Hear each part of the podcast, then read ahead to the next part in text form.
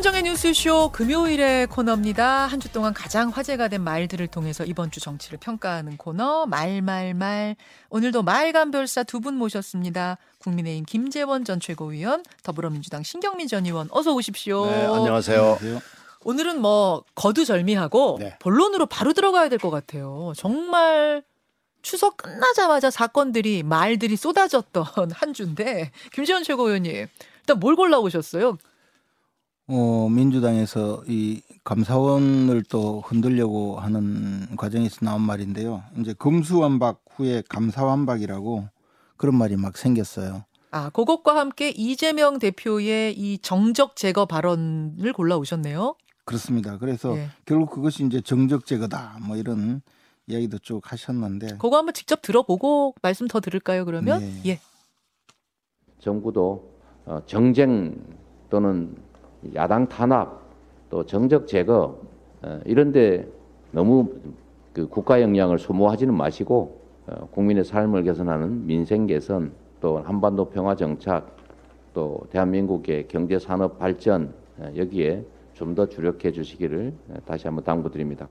음, 그제 민주당 최고위원 회의에서 한 발언입니다. 어, 정적 제거에, 제거에 너무 역량을 소모하지 마시고 민생에 힘써달라.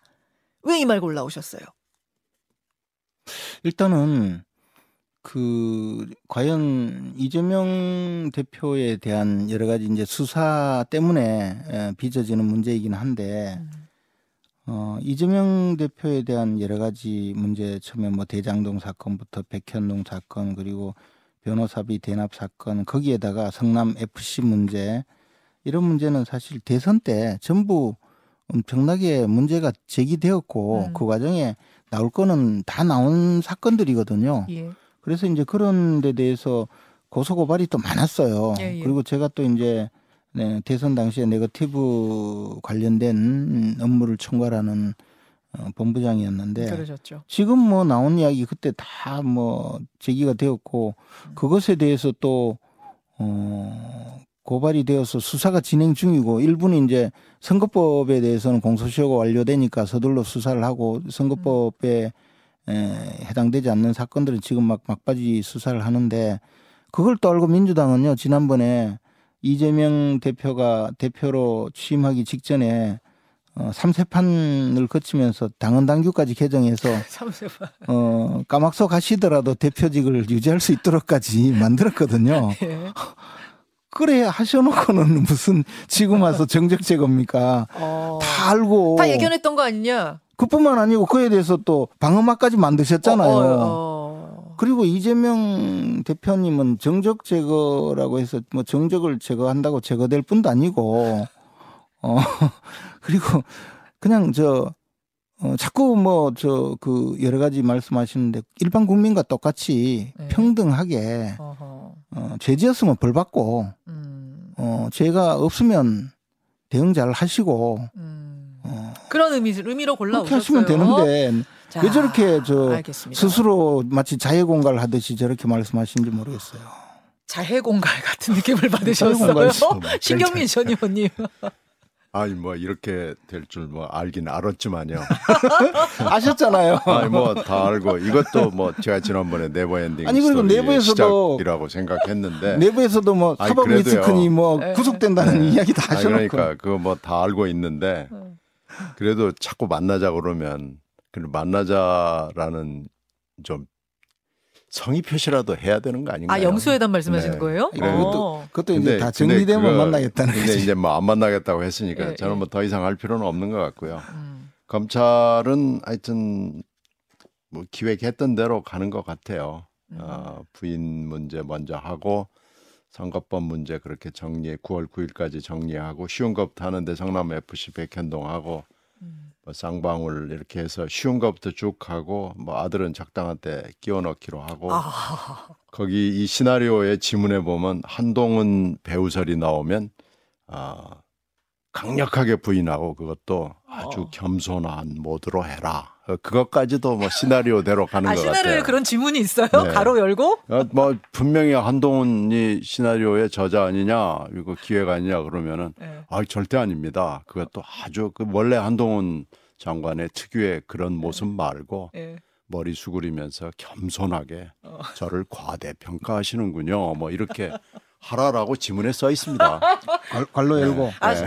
시나리오 보셨어요? 아, 이 시나리오 뭐 거의 본 거나 마찬가지. 본 거나 마찬가지다. 그래서 지금 그대로 가고 가고 있는 거죠. 아. 그런데 하여튼 어찌 됐든 야당의 대표니까 저는 뭐 그 수사는 그래 받아야 됩니다. 받아야 되는데 당과 대표는 약간 분리하는 모드로 가는 게 저는 맞다고 보고요. 음, 뭐 그건 지금 민주당의 지휘부와 의원들이 결정할 문제죠. 음.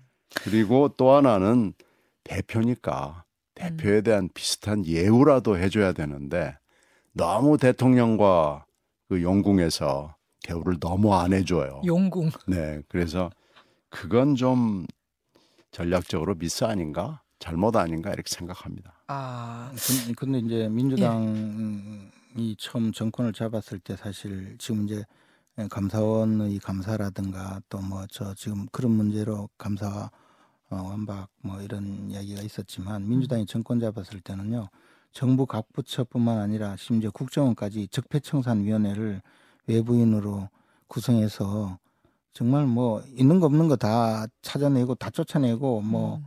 어, 했죠. 그리고 수사라는 게요. 그냥 수사가 아니고 뭐, 뭐 했는, 뭐, 저의 경우에도 여러 차례 수사를 받았고, 어. 자고 일어나면 무슨 뭐 정무수석실 캐비넷 문건이 발견되었다면서 이저 천인공날 사건이라고 그런 이야기도 대통령 비서실장이 나와서 어. 어, 발표하기도 하고 지금 뭐 계엄령 문건 뭐부터 시작해서 온갖 그 어, 이야기를 하면서 정부가 주도해서 청와대가 주도해서 사실 그때 에, 수사를 하고 했었거든요. 그런데 사실 그런 거는 굉장히 잘못되었다고 봐요. 음. 예, 이 정부에서 그런 식으로 한다면 저부터 나서서 어, 어 못하게 어. 할 그런 어, 정도의 생각이고 저는 시- 직접 당해봤었기 때문에 그리고 뭐 세월호 사건 같은 건 아직도 재판 중인데 그거는 나올 때까지 뭐 계속 예, 무혐의하니까 나중에는 뭐 두 번, 세 번, 네 번 해서 대통령까지 나서서 수사하도록 하고 그렇게 했었는데 뭐 지금 상황은 전혀 그런 상황은 아니라고 봅니다. 이미 대선 때 다 문제 제기되었고 누가 고발을 했는지 모를 만큼 고발장이 많이 쌓여서 그 사건 수사를 하고 있는데 그렇더라도 저는 어제 이재명 대표의 그 어, 아드님에 대해서 뭐 경찰에서 불렀다고 하던데 그 사건은요. 그것도 제가 잘 알아요. 성매매 혐의와 도박 혐의로 예, 그, 그것도 거죠. 제가 사실 뭐 대선 때 어, 문제 제기하셨었어요. 예, 그러니까 근데 이제 그게 다 제가 이제 알고 있는 사안인데 아하. 내용 자체가 그 도박 뭐 사이트라고 하죠. 그런 컴퓨터 게임 사이트의 그 단 단체 대화방에 예. 글을 올렸는데 그 아이디가 이제 그 아드님의 아이디였고 뭐 그러 거기 내용에 보면 도박도 했는 것 같고 성매매도 한 것 같다 뭐 이런 내용으로 고발이 됐을 거예요 예, 아마 예. 고발은 절대 저는 그런 고발 안 했습니다. 김재현 근데 씨가 하신 건 아니고. 그거를 소환해서 조사를 한 건데 그걸 만약에 수- 조사를 해서 어, 기소를 하려면 본인이 자백을 해야 돼요. 어. 그렇잖아요. 예. 자백하고 뭐 했는데 근데 예를 들어 어느 바보가 그렇게 이야기하겠습니까? 아니 뭐 제가 장난삼아 한번 써봤습니다 하면 음. 수사가 안 돼요. 음. 그 나는 그런 것까지 불러서 조사한 거 보면 경찰이 오버한 거 아닌가.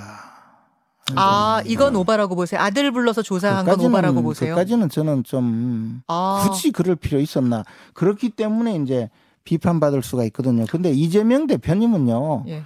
이보다 더 세게 조사해야 돼요. 그러니까 아들 조사는 이건 좀 무리했다라는 민주당 의견에 이- 동의. 그러나 이재명 대표는 철저히 더 수사해야 된다. 더 수사해야죠. 왜냐하면요.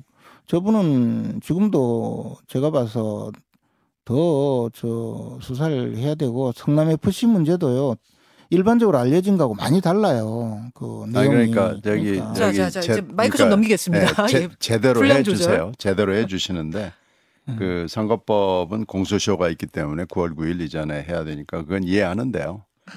새로운 증거나 증언이 지금 있는지 없는지는 모르겠지만 그런 게 아니라면은 좀 선거법 관련 기소 부분에서는 좀 여러 가지 논란이 좀 있는 것 같고요. 그러니까 어, 제대로 해달라는 거예요.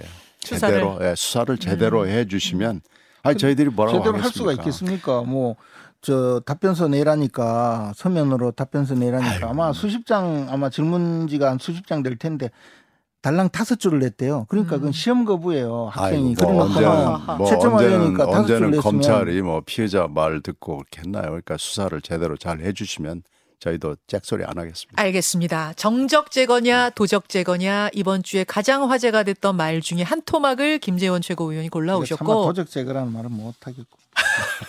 그건 권성동 원내대표가 하셨어요. 도적 제거란 말을. 신경민 전 의원이 골라오신 이주의 말로 넘어가겠습니다. 신경민 전 의원은 국민의힘 정진석 비대위원장 말을 가지고 오셨네요. 9월 13일의 발언 들어보시죠. 법원은 정당 안에서 자체적으로 자율적으로 내린 결정에 대해서는 과도한 개입을 하지 않는 것이 바람직하다고 생각합니다. 사법자재 선을 넘고 지켜지지 못할 경우에 매우 우려스러운 일들이 발생합니다. 예. 아, 이 출근길에 취재진 질문에 네. 답한 건데 이 말을 골라오신 이유는요? 이건 정말 정진석 비대위원장이 선을 넘었습니다. 음. 이렇게 얘기하면 안 돼요. 어. 네, 이준석 지금 사태는 이게 좀 파국인데 생전 듣도 보도 못한 일이 우리나라 정치에서 벌어지고 있는 거죠. 여당 대표를 제거하는 거 아니겠어요. 죽도록 미워하는 거 아니겠어요. 그런데 사태는 사실 징계위원회가 이제 7월 7일 날 열린 것으로 보면 두 달이 이미 넘어갔고요. 그리고 징계위에 올린 것부터 하면 이게 4월입니다. 예. 그렇게 따지면 지금 다섯 달째입니다. 음. 지금 이러고 있는 겁니다. 이걸 지금 법원이 뭐 이러면 안 되느니 저러니 그러지만 법원이 하고 싶어 한 게 아니잖아요. 음. 그러니까 뭐 사법 적극주의도 있고 소극주의도 있고 그러지만 지금 이 결정문을 읽어보면 사법 소극주의에 입각해 있는 거고 적극주의나 소극주의나 간에 민주적 기본 질서를 정당이 어겨서는 안 된다는 법리에 입각해 있는 거고요. 이 부장판사 황 부장판사는 지극히 상식적이고 법리에 맞는 얘기를 한 거고요. 자기가 하고 싶어 한 거 아니잖아요. 가지고 왔잖아요. 아, 가처분이 네, 들어왔습니까? 그래서 지금 하고 있는 건데 법리에 아무 문제가 없어요. 그런데 일개 부장 판사가 뭐 어떻게 이럴 수가 있느냐라는 얘기로 들리는데 아니 정당이 이렇게 난리를 쳐가지고 법을 어겨놓고 법대로 얘기를 했더니 일개 판사가 말이야 지금 이런 거 아니겠어요? 이거야말로 삼권 분립을 어, 어긋나는 거고 그리고 민주적 기본 질서를 어겨놓고도 내가 뭘 잘못했는데 너 판사 넌 뭐야? 어, 판사. 뭐 일개 판사가 말이야 지금 이렇게 지금 점잖게 얘기를 해서 그러지 그렇게 들립니다. 어, 그래서- 감히 이렇게 네, 들으셨어요? 네, 감히 판사 따위가 말이야 지금 이렇게 하는데 이건 비대위원장으로서 해서는 안 되는 말을 내뱉은 거고요. 그 다음 날 보면 말이 조금 순해졌더라고요. 아마 누가 얘기를 한 것 같아요. 그렇게 얘기하면 안 되오 안 알겠습니다. 되오십니다라고 한 것 같아요. 그래서 자, 정진석 비대위원장이 법원에 대한 압박을 심하게 했다. 이건 선 넘은 거다라는 의미로 그 말을 골라오셨어요. 김재원 최고위원님.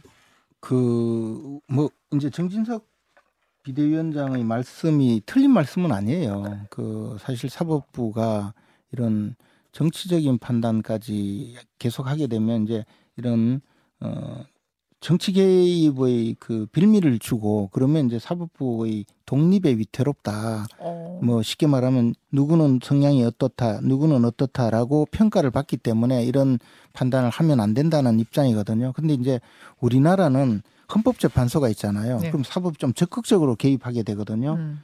어, 미국의 경우에는 헌법재판소가 없고 대법원이 그런 뭐 정치 문제를 전부 다 판단을 하게 되, 음. 되기 때문에 예를 들어 탄핵 에, 같은 탄핵 사건 같은 거는 대법원이 하지 않고 상원의 판단에 맡긴다는 거죠. 음. 우리는 이제 정치 사건도 헌법재판소가 담당을 하니까 결국 법원이 좀 더 개입을 할 수밖에 없는 구조를 갖고 있어요. 예. 그래서 사법자재라는 것은 조금 어, 그런 면에서 조금은 감이 다른데 그러나 어, 지난번 이제 가처분 결정문을 제가 여러 번 읽어봤는데 예.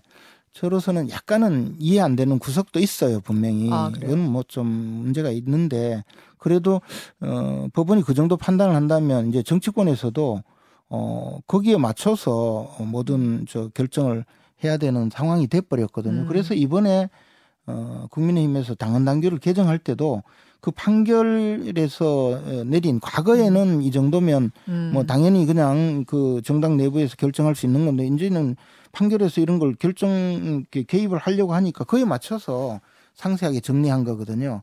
근데 예를 들어 이준석 전 대표가 어 이 저 우리 당의 당헌 당규 내용을 문제 삼으면서 이것도 잘못된 거니까 내용이 잘못되었기 때문에 그것을 무효화해 달라는 가처분 소송을 했는데 그 3차죠. 예.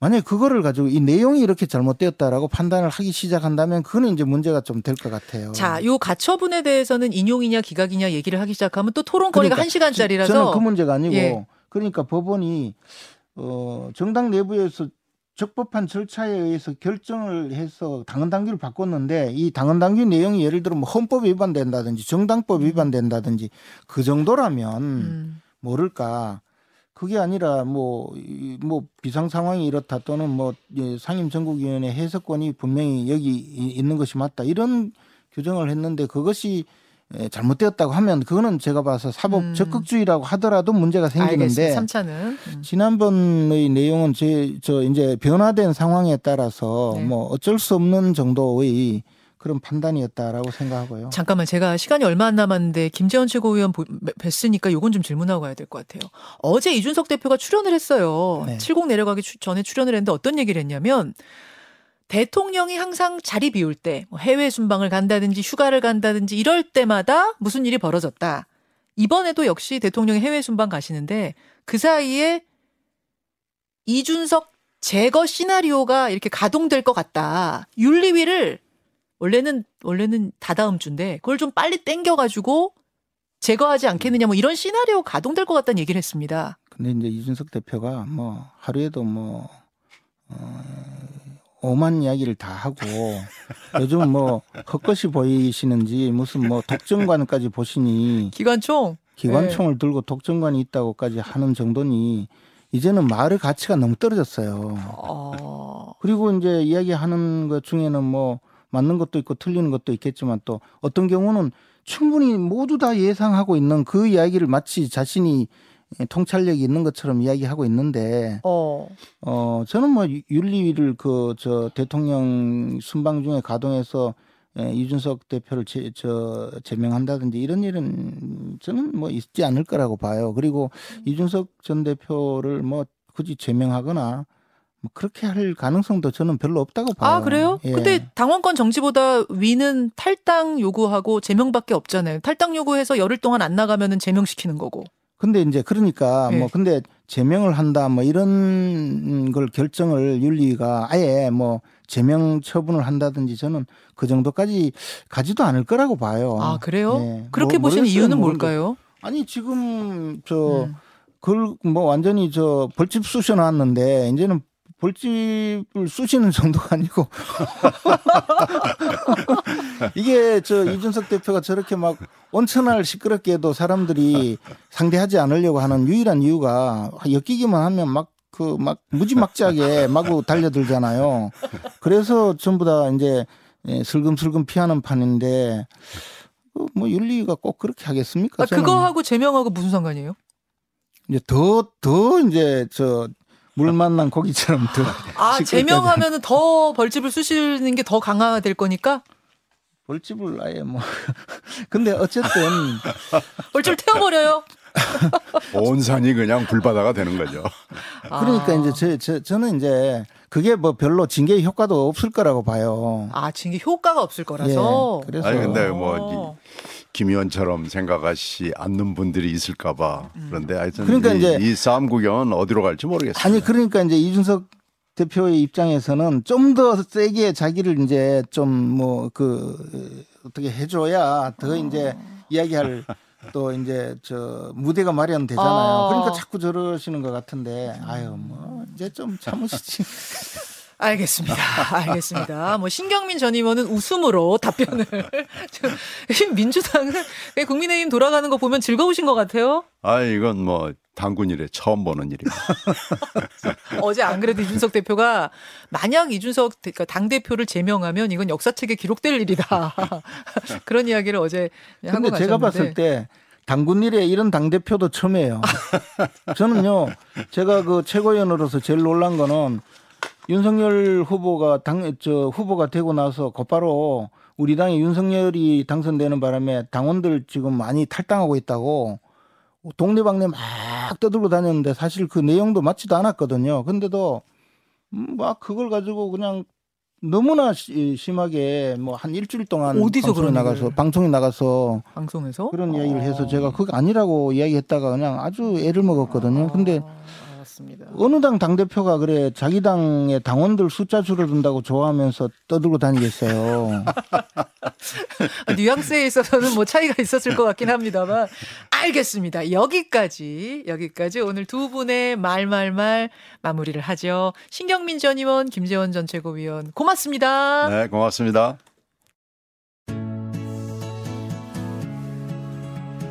김현정의 뉴스쇼는 시청자 여러분의 참여를 기다립니다. 구독과 좋아요, 댓글 잊지 않으셨죠?